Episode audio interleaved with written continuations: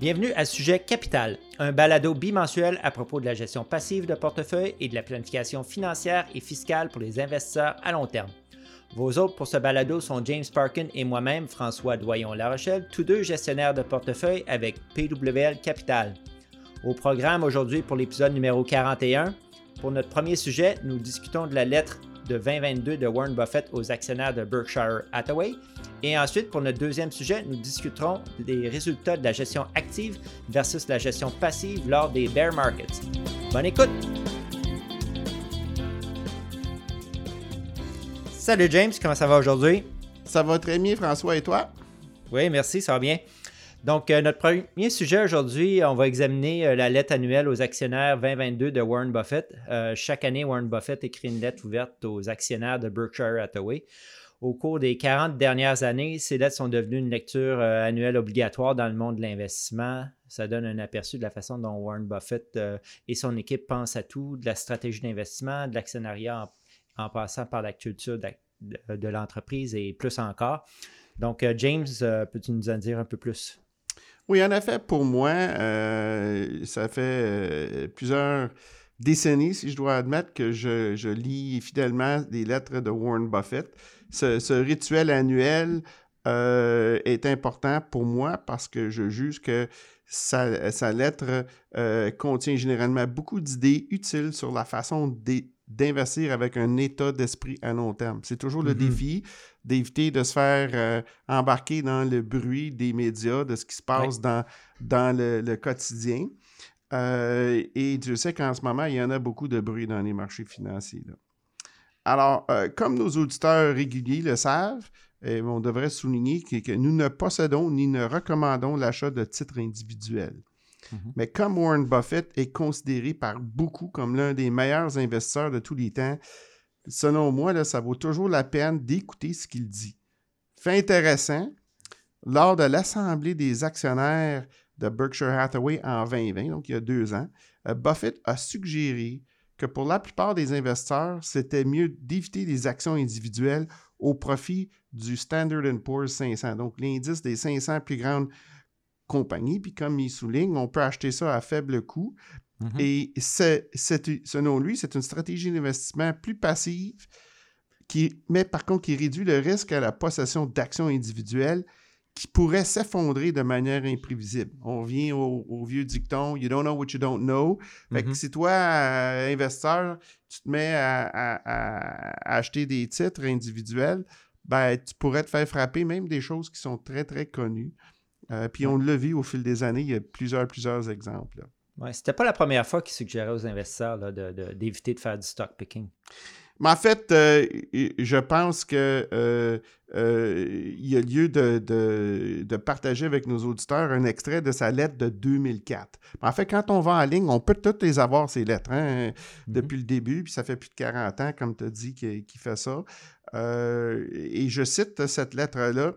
je cite, en fait, on traduit la citation en anglais.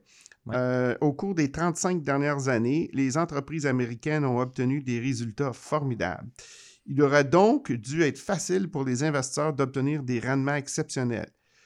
Tout ce qu'ils avaient à faire était de se coller sur Corporate America, euh, les grandes compagnies euh, inclus dans l'indice, d'une manière diversifiée et à faible coût. Donc, un fonds indiciel détenu pour toute la période aurait fait l'affaire, selon lui. Au lieu de ça, de nombreux investisseurs ont vécu des expériences allant de médiocres à désastreuses. Oui, ça peut surprendre beaucoup de gens qui disent ça. mais alors, c'est quoi le message de Warren Buffett euh, cette année? Eh bien, euh, je suppose qu'on pourrait dire qu'il n'y a pas grand-chose qui s'est passé en 2021. en fait, la lettre de 2022, euh, Warren Buffett parle de ce qui s'est passé dans l'année qui vient de se terminer mm-hmm. au 31 décembre 2021. Euh, et en fait, il n'y avait pas grand-chose qui s'est passé au niveau de Berkshire Hathaway puis Warren Buffett. Donc, dans cette lettre cette année, euh, il n'apporte aucun nouvel aperçu de sa pensée en matière d'investissement. Euh, il, a eu très peu en termes de changement au niveau des investissements de la compagnie. Donc, à la page 3 de, de la lettre, je cite Buffett. Hélas, il y a il y a eu peu d'actions de ce genre en 2021. Nous avons cependant fait des progrès raisonnables dans l'augmentation de la valeur intrinsèque de vos actions, en parlant des- Mhm. des actionnaires. Oui. Euh, cette tâche a été ma principale tâche pendant 57 ans et cela continuera, dit-il. Berkshire possède une grande variété d'entreprises, certaines dans leur intégralité, d'autres seulement en partie. Donc, ensuite, il dit le deuxième groupe est constitué en grande partie d'actions ordinaires négociables de grandes sociétés américaines. Il y a quelques sociétés étrangères, en fait japonaises, dans, euh, sa liste de compagnies, mais il dit euh, de plus, nous détenons quelques actions non américaines et participons à plusieurs co-entreprises ou activités euh, de collaboration. Quelle que soit notre forme de propriété, notre objectif est d'avoir des investissements significatifs dans des entreprises avec à la fois des avantages économiques durables et un, un PDG euh, de premier ordre. Donc, il dit euh, finalement, veuillez noter en particulier que nous détenons des actions sur la base de nos attentes concernant leur performance commerciale à long terme et non pour faire des gains par transaction à court terme. Pour moi, ce point-là est absolument crucial. On parle souvent dans notre podcast d'avoir une, une- une- une façon de penser sur le long terme. On appelle ça Mhm. long-term investor mindset. Ouais. Et là, je, cite encore M. Buffett qui parle de lui et de son associé Charlie Munger. Il dit Charlie et moi ne sommes pas des stock pickers. Ça, c'est contraire à ce que les, gens disent de Warren Buffett, c'est le, meilleur stock picker de tous les temps. Mais il dit non, je ne suis pas un stock picker, je, je suis un sélectionneur d'entreprise. Oui. Euh, pour revenir à- aux entreprises qu'il y a, la- James, dans, dans son panier, la grande majorité des gens perçoivent euh, Berkshire comme étant une vaste collection d'actifs financiers, d'entreprises manufacturières et d'actions de compagnies cotées en bourse. Mais c'est quoi les principaux placements là, de Berkshire Hathaway là, en, en 2021? En fait, euh, Warren Buffett euh, les appelle les quatre géants de son portefeuille. Euh, bon, le plus grand euh, de, de ceux-là, c'est les compagnies d'assurance qu'il détient à 100% Euh, Peut-être la mieux connue au niveau de branding, c'est Geico, G-E-I-C-O, euh, qui, euh, qui fait beaucoup de publicité à la télé.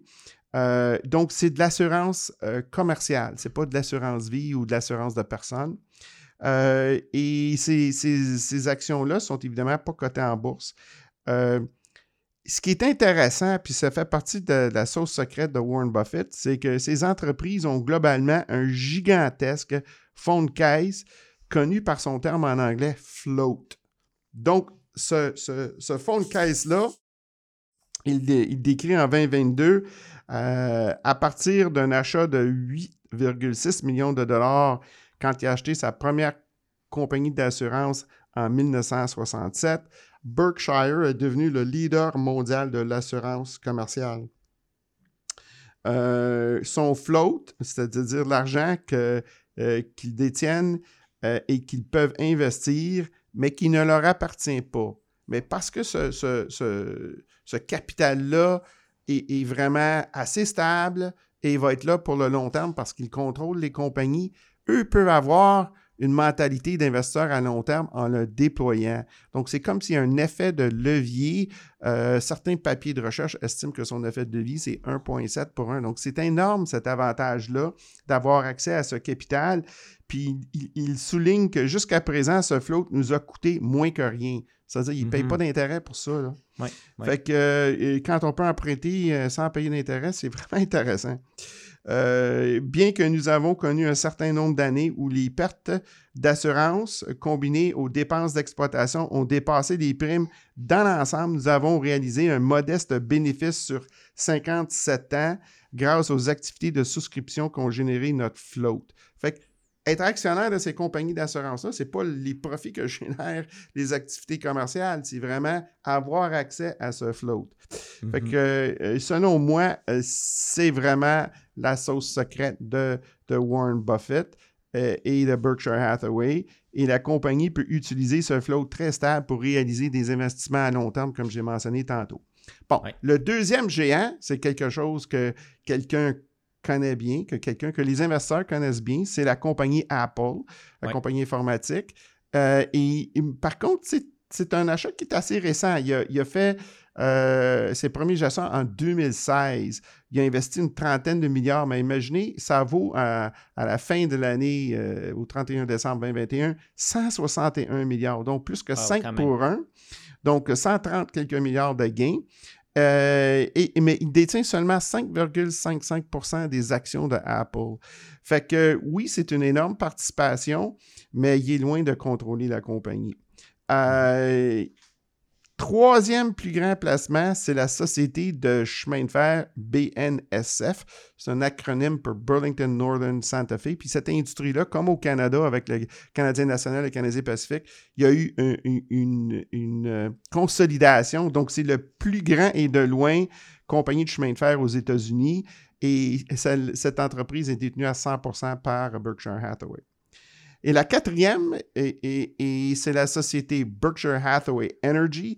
Et cette compagnie est devenue un gigantesque producteur d'énergie électrique dans les 20 dernières années.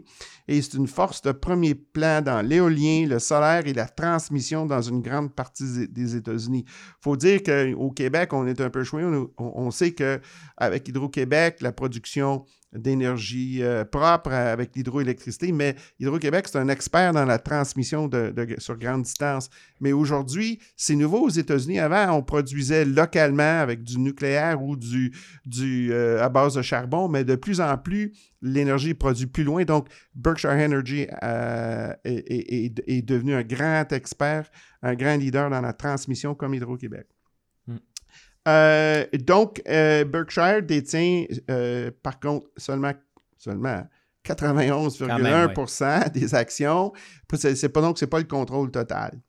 Donc, dans la, c'est fait intéressant, puis ça surprend pas mal de gens quand on leur apprend ce fait, mais euh, Buffett en parle dans sa lettre 2022, euh, où il indique qu'avec ces deux sociétés-là, BNSFF, le chemin de fer, puis Berkshire euh, Hathaway Energy, la compagnie possède et exploite plus d'actifs d'infrastructure basés aux États-Unis que ceux détenus et exploités par toute autre compagnie américaine. À la fin de l'année, les actifs d'infrastructure nationaux figurant au bilan de Berkshire s'élèvent à 158 milliards de dollars. Hein. C'est énorme. C'est costaud. C'est costaud. Et, donc, finalement, je souligne que euh, Berkshire Hathaway possède des centaines d'autres sociétés, mais ce sont les, les, quatre géants selon Warren. Alors, ça répond à ta question, euh, François?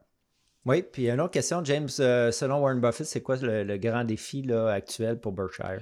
Bien, en fait, son, défi, c'est la même à chaque année. C'est comment je vais déployer le capital que j'ai à ma disposition. Et les entreprises qu'il détient, les investissements qu'il détiennent, génèrent un cash flow libre absolument gigantesque.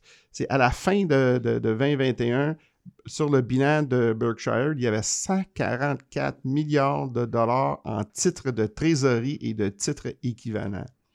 Donc, c'est énorme, hein? c'est du cash. Hein? c'est presque autant que la valeur de ces placements dans, les chemins de fer puis dans la société énergétique. Là. Tout à fait. Et, la compagnie rapporte de cette somme 120 milliards de dollars sont détenus en bons du trésor de du gouvernement américain, tous venant à échéance en moins d'un an. Fait, il déclare en fait dans sa lettre 2022, il dit Charlie, en faisant référence encore une fois à son associé Charlie Munger, et moi avons composé avec des montants similaires en encaisse dans le passé. Ces périodes ne sont jamais agréables. Imaginez, il trouve que c'est pas agréable d'avoir 144 milliards en cash dans, dans la cagnotte, mais euh, pour lui, être déployé à 100% en action, c'est l'idéal. Donc, il, dit euh, ces périodes sont jamais permanentes, par contre. Et heureusement, en 2021-2021, il dit on a pu racheter nos actions parce qu'on jugeait que la valeur des actions de Berkshire était plus élevée, la valeur intrinsèque, que la valeur dans laquelle il se transigeait en bourse. Donc, euh, c'est ça le gros défi, c'est comment déployer le capital. Oui, comme tu as dit, James, Buffett a souvent déclaré qu'il idéalement, il serait investi à 100% en, action dans, Berkshire Hathaway. Donc, en plus, sur le sujet, euh, Buffett euh, annonçait cette année que les opportunités internes euh, offrent de bien meilleurs rendements que les acquisitions. Par contre, les opportunités à l'interne sont petites par rapport aux ressources de Berkshire. Donc, il, va toujours générer un, cash flow excédentaire. Fait que son deuxième choix, évidemment, c'est d'aller en bourse, trouver d'autres compagnies, comme il a fait avec Apple en 2016. Mais comme il dit, c'est pas évident. On voit pas de belles opportunités. Et puis, selon lui, euh, c'est en grande partie à cause des taux d'intérêt à long terme et, des politiques économiques et, monétaires qui, ont fait en, sorte que le risque n'est pas, en anglais on dit priced, mm-hmm. de façon appropriée. Fait, fait, que ça a fait gonfler le prix d'un paquet d'actifs, puis dit que ce soit les actions immobilières, les terres agricoles, les puits de pétrole, peu importe. Fait que d'autres facteurs, selon lui, influencent également les valorisations, mais les taux d'intérêt seront toujours parmi les le plus importants. Fait que pour moi, je suppose qu'il a juste trouvé que le marché était trop cher puis était dû pour une correction. Puis le voilà, en fait, euh, euh, il, a, été discipliné dans, sa, dans sa, façon de voir les choses. OK. Ben, c'est intéressant ça, James, mais Berkshire, je pense qu'il a déclaré avoir réalisé d'importants nouveaux investissements cette année. Qu'est-ce qu'il y en a exactement? Mais en fait, euh, comme euh, je disais tantôt, euh, à la fin de 2021, ils avaient 144 milliards de dollars américains en espèces. Mais au premier trimestre, ils, ont, viennent d'annoncer leurs résultats. Et il euh, semblerait-il qu'ils auraient investi 38 milliards de ces liquidités-là pour que le montant s'élève maintenant à 106 milliards. Mais mm-hmm. ils ont également acheté des actions de Berkshire, mais moins qu'à l'habitude dans ce trimestre mais encore une fois, il faut garder à l'esprit que l'entreprise génère constamment des flux de trésorerie énormes, d'où le très grand défi de déployer le capital disponible.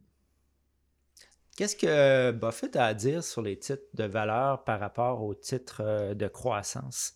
Ben, on sait, puis on en a parlé dans nos podcasts euh, la fin de l'année dernière et cette année, euh, les actions de valeur finalement en 2021 ont mieux fait. Et ils avaient beaucoup de retard dans la décennie se terminant en 31 décembre 2020 par rapport aux actions de croissance. Mais, mais lui, son, ses propos sont, sont, quand même assez, assez euh, euh, uniques dans le sens qu'il ne suit pas la tendance. Alors, lui, il, il, est reconnu pour le paradigme de value investing en anglais mm-hmm. au sens classique. Donc, c'est-à-dire l'achat d'actions euh, d'entreprises sous-évaluées par rapport à leur valeur selon une analyse des fondamentaux, et euh, c'est-à-dire le rendement à dividende, les multiples cours-bénéfices, euh, le rapport des cours-valeurs comptables, et ainsi de suite.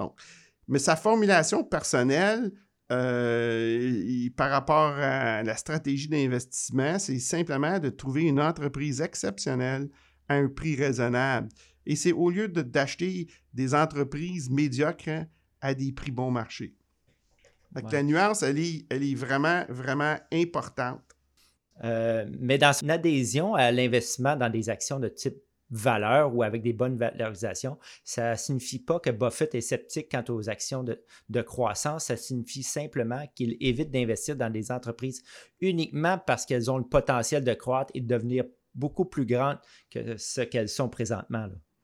En fait, c'est très important le point que tu apportes euh, pour bien comprendre la philosophie et la discipline de Warren Buffett. Et il a, dans sa lettre de 1992, donc il y a 30 ans déjà, euh, dit que les investisseurs intéressés par les actions de type valeur par rapport aux investisseurs intéressés par les actions de type croissance semble être en désaccord. C'est qu'on soit qu'on est dans un camp ou dans l'autre. Mm-hmm. Mais Buffett rejette ce contraste, proclamant fièrement que les actions de type croissance et les actions de type valeur ne sont pas mutuellement exclusives. Puis nous, on connaît ça dans, dans la gestion passive où, on a une orientation, un biais vers les actions de valeur ou les petites capitalisations, mais on a aussi le, le les primes pour les, sociétés profitables. Fait on revient à cette notion que ça doit être une société exceptionnelle qui, intéresse Warren Buffett. C'est pas juste parce qu'elle va, va, avoir de la croissance. Ça ne fait pas de profit parce que ça ne l'intéresse pas.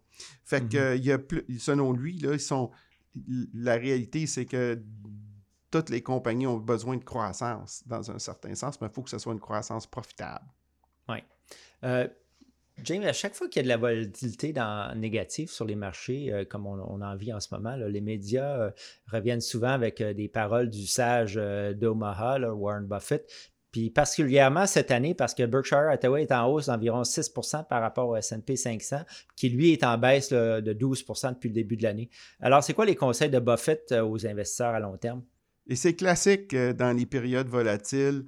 Tout le monde a peur. Puis là, on sait que Warren Buffett, c'est quelqu'un qui a une, expérience et a généré des résultats exceptionnels sur le long terme. Fait qu'on veut savoir ce qu'il pense, ce qu'il va faire euh, au niveau de, ses achats d'investissement. et, bon, ses propos sont, sont, vraiment très écoutés. Bon, Buffett estime que les investisseurs avisés devraient continuer à conserver leurs investissements avec la mentalité d'un propriétaire. Mm-hmm, Donc, il ne sait pas de transiger dans les périodes de crise. C'est si, si on a bien fait nos devoirs, on est bien diversifié, on a des placements de qualité, on, tient le cap, on ne vend pas. Si les investisseurs peuvent faire ça, selon lui, ils auront naturellement tendance à aller dans la direction opposée du marché. C'est-à-dire, si le marché est en baisse, mais les autres disent je, reste euh, sur le cap, je, je, reste discipliné à mon plan, bon, on va avoir des meilleurs résultats long terme. en fait, mhm. dans sa lettre de 2004, euh, Buffett a écrit l'une de ses réflexions les plus classiques sur l'investissement. Je vais la dire en anglais en premier. Be fearful when others are greedy and greedy only when others are fearful. Fait en français, je traduis avoir peur quand les autres sont avides et être avide seulement quand les autres ont peur. Donc, mhm. euh, pour les investisseurs passifs, on peut simplement substituer entreprise avec FNB diversifié euh, de marché total. Oui, exactement. Puis ça raisonnement est assez simple. Quand les autres ont peur, les prix baissent, mais les prix ne resteront pas euh, bas pour toujours. À la base, Buffett, pour le long terme, est optimiste. pour toute entreprise qui crée d'excellents produits, a une excellente gestion et offre de grands avantages concurrentiels. Buffett conseille également de ne jamais parier contre les États-Unis. Ainsi, en détenant un panier diversifié d'actions américaines dans un FNB, on, vous allez capter la croissance de l'économie américaine et des sociétés cotées en bourse sur le long terme. Excellent. Ben merci, James. Euh, c'est toujours bon de faire le point sur les pensées du euh, sage d'Omaha, Warren Buffett, puis euh, ses réflexions. Donc, merci. Ça me fait plaisir. Notre prochain sujet aujourd'hui, on va examiner les résultats de la gestion euh, active par rapport à la gestion euh, passive lors des euh, bear market, des marchés baissiers. Donc, comme la plupart d'entre vous, vous le savez déjà peut-être, les temps sont difficiles sur les marchés boursiers et obligataires à l'échelle mondiale parce qu'à peu près tous les principaux indices mondiaux sont, sont, à la baisse à date cette année évidemment, quand on parle de marché baissier, les gestionnaires actifs ramènent toujours cette vieille prétention selon laquelle c'est un environnement qui les favorise, puis qu'ils sont en mesure, dans cette euh, période-là, de, battre la gestion passive. En effet, François, ce, vieux récit selon lequel les investisseurs passifs ne réussissent pas bien dans les marchés baissiers revient toujours lorsque les investisseurs sont, sont vraiment nerveux, et lorsqu'ils se demandent ce qu'ils devraient faire avec leur portefeuille en période de crise. Exact. Euh, l'aspect psychologique de tout ça, c'est que comme humain, on veut réagir au bruit du moment et, ce bruit-là est tellement écrasant qu'il faut faire quelque chose. On a ce sentiment-là. Et, dans chaque marché baissier, il y a toujours un expert qui, qui, qui va proclamer dans les médias ah ben, buy and hold, acheter puis conserver, là, ça ne fonctionne plus. Oui, tout à fait. Puis le raisonnement des gestionnaires actifs est que les fonds gérés passivement ou les fonds indiciels doivent par définition rester pleinement investis en tout temps afin de répliquer le plus fidèlement possible l'indice de référence. Puis ça, même quand les, situations de marché sont difficiles. Puis de l'autre côté, il y a les gestionnaires actifs qui prétendent que c'est dans un marché baissier qu'ils vont briller parce qu'ils sont capables d'offrir une meilleure protection parce qu'ils disposent d'une plus grande flexibilité que les gestionnaires passifs. Ils prétendent pouvoir euh, rendre leur portefeuille plus sécur et augmenter leur position en encaisse quand les marchés sont rendus chers et qu'une baisse est imminente. Donc, ils sont capables d'éviter le pire de la baisse et affirment aussi qu'une fois que les marchés ont baissé, puis atteint un creux, euh, qu'ils seront bien positionnés pour acheter des actions à des bas prix pour profiter de la, prochaine euh, reprise euh, des marchés? Bien, on a déjà entendu ça auparavant. Il existe de nombreuses études académiques qui démontrent que la gestion active ne fait pas mieux dans les marchés baissiers. En fait, une personne qu'on suit de près, un expert, Larry Swedrow, euh, qui a écrit plusieurs livres. Il a récemment publié un article qu'on pourra partager avec nos auditeurs sur l'alpha généré par les gestionnaires actifs. Et je vais citer sa conclusion. Euh, et c'est sûr, lui, sa conclusion est basée sur des études euh, qu'il a lus, qui sont récents. Et il dit, il dit et je le cite, il y a une écrasante masse de preuves qui démontrent que la gestion active, que ce soit dans les fonds communs de placement ou les fonds spéculatifs, qu'on dit hedge fund, a été un jeu de perdant ou un loser's game en anglais. C'est un jeu qu'il est possible de gagner, mais dont les chances sont si faibles qu'il n'est pas prudent d'essayer. L'une des raisons est que le marché, les marchés en fait, sont hautement, mais pas parfaitement efficients. Une autre raison, c'est que les preuves démontrent que si vous avez du succès dans la génération d'alpha, c'est-à-dire que le gestionnaire va faire mieux que le marché dans son rendement, on appelle ça alpha dans, la science économique. Ce succès vient qu'à jouer contre vous car les, flux de fonds, c'est-à-dire que, oh, regarde, les gens, ils, vont, ils courir après le, fonds le plus performant récemment. On va leur donner beaucoup plus d'argent et ils ne sont pas capables de répliquer cette, cette surperformance. Donc, ces, ces flux de fonds sont négativement liés à la capacité à générer de l'alpha. Donc, finalement, la performance va être négativement affectée. Fait que les études démontrent tout ça. Il n'y a rien de nouveau, ça change pas là. Mm-hmm. Puis pour revenir à, la question euh, de base ou ce qu'on veut répondre, c'est puis la question qui est importante ici est la suivante. Dans les périodes de stress, euh, sur le marché comme celle qu'on vit en ce moment? Est-ce que les gestionnaires actifs, en tant que groupe, ont été capables de surperformer les fonds passifs ou les fonds indiciels? Puis pour répondre à cette question, je suis retourné au rapport euh, SPIVA de 2008 pour le Canada. Le rapport SPIVA est un rapport de Standard Poor's qui mesure la performance des gestionnaires actifs par rapport aux, indices. Puis euh, je suis retourné à 2008 parce que c'était l'année de la crise financière mondiale et l'une des pires années de l'histoire pour les marchés boursiers mondiaux. Puis vous, devez vous rappeler que pendant cette année-là, le SP 500 aux États-Unis est en baisse de 37% ça c'est en dollars US. Euh, le MSCI Europe, Asie et Moyen-Orient, euh, MSCI IFI, en, bon français, est en baisse de près de 40% ça c'est en devise locale. Puis l'indice MSCI euh, des marchés émergents, lui, est en baisse de 42,6% Ça, c'est en dollars canadiens. Puis l'indice euh, euh, composé S&P TSX ici au Canada avait perdu là, dans cette période-là de 2008, pendant l'année 2008, 33 de sa valeur. Effectivement, je me souviens très bien de l'année 2008. En fait, cette On ne peut pas l'oublier. On ne peut pas l'oublier ça fait plus de 25 ans que je suis dans le domaine du placement et, j'en ai vu des crashs, des corrections, des bear markets et c'était la pire parce que on mettait en doute la survie du secteur financier, la solvabilité des grandes, grandes institutions financières de calibre mondial. Fait que oui, c'était pire, mais il y en a eu d'autres. Euh, mais tu, tu fais très bien de souligner ces statistiques, François. Oui, c'était vraiment la pire année. Euh, donc, si je reviens, si on croit à prétention que la gestion active surperforme la gestion passive dans une année de baisse, je pense que leur performance lors de la crise financière 2008 là, euh, discrédite complètement euh, leurs prétentions. Là. Alors, c'était quoi les résultats réels en 2008, François? Ben, si on regarde les résultats de 2008, James, euh, leur capacité à vendre puis aller en encaisse pour réduire l'effet du marché baissier sur leur, portefeuille n'a pas été un gros impact positif sur les résultats, puisque dans l'ensemble, la gestion active a sous-performé les indices de référence. Euh, du côté des actions canadiennes, 42% des gestionnaires actifs ont réussi à battre leur indice de référence, donc 58% d'entre eux ont, échoué. Euh, pour les actions américaines, seulement 26% des gestionnaires ont été capables de battre le SP 500. Et pour les gestionnaires d'actions internationales, seulement 18% d'entre eux ont été capables de battre l'indice de référence pour les actions internationales.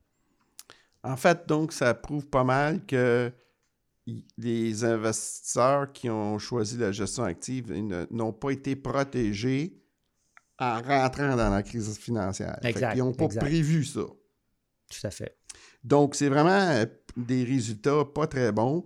Euh, et, surtout dans une période, si vraiment ce qu'ils prétendaient, hey, nous autres, on va te protéger advenant ce cas-là, ça n'a pas été ça pantoute. Alors, qu'est-ce qui est arrivé en 2009, l'année de la reprise? Est-ce que les gestionnaires actifs ont surperformé? Oui, ben c'est aussi leur prétention, c'est qu'ils normalement ils devraient être bien positionnés pour la reprise. Puis euh, pour les gestionnaires d'actions canadiennes, euh, ils n'ont pas mieux fait en, 2009. Seulement 30% des gestionnaires actifs ont réussi à battre l'indice TSX Composite. J'avais mentionné que pour 2008, c'était 42 euh, donc, ce résultat-là est moins bon que pour 2008. Donc, les gestionnaires d'actions canadiennes n'ont pas été capables de faire mieux dans la reprise. Cependant, pour les actions, euh, les gestionnaires d'actions américaines puis gestionnaires d'actions internationales, les résultats étaient un peu meilleurs. Euh, pour les gestionnaires d'actions américaines, il y a près de 40% des gestionnaires actifs qui ont réussi à battre le S&P 500. Ça laisse quand même 60% d'entre eux qui ont été incapables de battre euh, l'indice lors du rebond. Euh, puis les résultats pour les gestionnaires d'actions internationales est quand même surprenant parce que 51% d'entre eux ont été capables de battre leur indice de référence. Ça, c'est intéressant, mais comme tu l'as mentionné, c'est une surprise que les, les gestionnaires d'actions internationales aient pu euh, à, 50 quelques pourcents euh, était mieux que l'indice. Mais il faut dire que l'année en entrant, c'était tellement pourri parce que c'était seulement 18% qui ont pu battre le marché. Fait qu'il y a peut-être un effet de, rebond.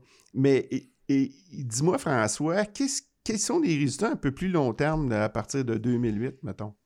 Ben, j'ai regardé le rapport Spiva pour l'année 2012 euh, pour voir les résultats des cinq dernières années, donc pour 2008 à, 2012. Et on s'aperçoit en regardant le rapport que les gestionnaires actifs sont, sont même pas venus proches de battre les, indices pendant cette période. Donc, au cours des cinq dernières cinq années euh, se terminant en, décembre 2012, euh, seulement 10% des gestionnaires d'actions canadiennes ont battu l'indice. Euh, pour les gestionnaires d'actions américaines, un mec 2% ont été capables de battre le SP 500. Et du côté des actions internationales, 11% des gestionnaires ont battu leur indice de référence. Wow! Seulement 2% des gestionnaires d'actions américaines ont battu le SP 500. 500, c'est vraiment pourri. Oui, ouais, puis c'est dans une période qui devait, euh, devait les favoriser. Là. Une période de grande volatilité. 2008, la grande baisse, ils devaient être capables de protéger euh, les investisseurs. Puis dans, dans le rebond de 2009-2010, ils étaient supposés être très bien positionnés, puis seulement 2% ont été capables de battre le S&P 500. Donc, effectivement, c'est des, des résultats qui sont vraiment mauvais mais avant de faire cet exercice-là, je savais à peu près à quel, quel résultat m'attendre. Mais ce que je voulais vraiment faire, c'est de non seulement remettre en question la prétention que pendant les marchés baissiers, l'actif fait mieux que le passif, mais ce que je voulais aussi faire comprendre aux investisseurs, c'est que, que croire que les gestionnaires actifs peuvent, faire, euh, peuvent mieux faire dans les marchés baissiers, c'est aussi croire qu'ils sont capables d'efficacement faire du, euh, market timing. Là. Puis comme nos auditeurs réguliers le savent, il est facile d'être tenté de faire du market timing, de succomber à nos émotions, à son stress, puis à vendre pour protéger la valeur de nos actifs dans un marché boursier. Mais qu'on le veuille ou non, les décisions de market timing, comme je viens de vous démontrer avec le rapport Spiva, sont plus susceptibles d'avoir un impact négatif sur votre portefeuille et votre patrimoine euh, à long terme. Absolument. Investir en bourse, c'est jamais facile et surtout en ces temps de stress. Les investisseurs ont le plus souvent la conviction que cette fois-ci, c'est différent.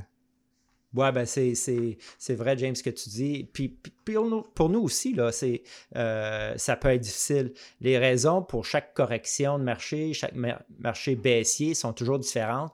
En ce moment, c'est le risque géopolitique associé à la guerre en Ukraine, les taux d'inflation qui sont historiquement euh, élevés et aussi la hausse des taux d'intérêt qui entraîne une volatilité euh, négative autant sur les marchés boursiers que les marchés obligataires. Mais dans le futur, ça va être d'autres raisons. Euh, cela dit, là, j'ai récemment lu un, excellent article de M. Booth, qui est le fondateur euh, puis euh, le président exécutif de chez Dimensional. En fait, oui, David, c'est quelqu'un qu'on respecte beaucoup et, il a l'habitude, pendant les périodes de crise, de, publier un article qui est, souvent très pertinent pour nous aider à garder le cap sur, notre plan d'investissement à long terme. Oui, justement. Puis dans son article, M. Boub dit, euh, il dit Imaginez si un, étranger serait venu vous voir en janvier 1997 euh, et vous aurait dit ce qui se passerait au cours des 25 prochaines années. Puis là, il vient et puis il énumère euh, ce qui s'est passé dans la période de 25 années. Euh, donc, il commence avec la crise monétaire en Asie. Euh, ensuite, il fait référence au défaut de paiement de la dette de, la Russie. Ensuite, il, parle de l'effondrement de la bulle technologique, des attentats du 11 septembre, puis des guerres en Irak et en Afghanistan qui ont suivi. Euh, il continue, puis il dit euh, il y a aussi la décennie euh, perdue sur les marchés américains, où est-ce que le marché américain n'a rien fait pendant 10 ans. Et il, il, continue avec la crise financière et la grande récession. Et puis il termine avec la pandémie mondiale de COVID-19. Donc, en sachant tout ce qui vient de tout ce qu'il a mentionné, auriez-vous augmenté ou diminué vos investissements en bourse? Seriez-vous sorti des marchés ou seriez-vous resté investi? Donc, M. Booth, dans, son article, poursuit en disant que de janvier 1997 à décembre 2021, le marché euh, boursier américain a enregistré un rendement moyen, tenez-vous bien, de 9,8 par an pendant 25 ans, et ça, malgré tous les événements négatifs que j'ai soulignés, ou qu'il a souligné. Puis moi, je dois ajouter ici que euh, pendant cette période-là, le S&P TSX ici au Canada, il n'est pas resté en reste. On a fait 8% par année euh, sur une période de, de 25 ans. C'est énorme. Là mais j'aimerais que nos, euh, auditeurs, puis on va partager l'article en lien avec, avec le podcast, euh, apprécient que sur 25 ans, ces, événements géopolitiques-là ou, économiques, c'est énorme.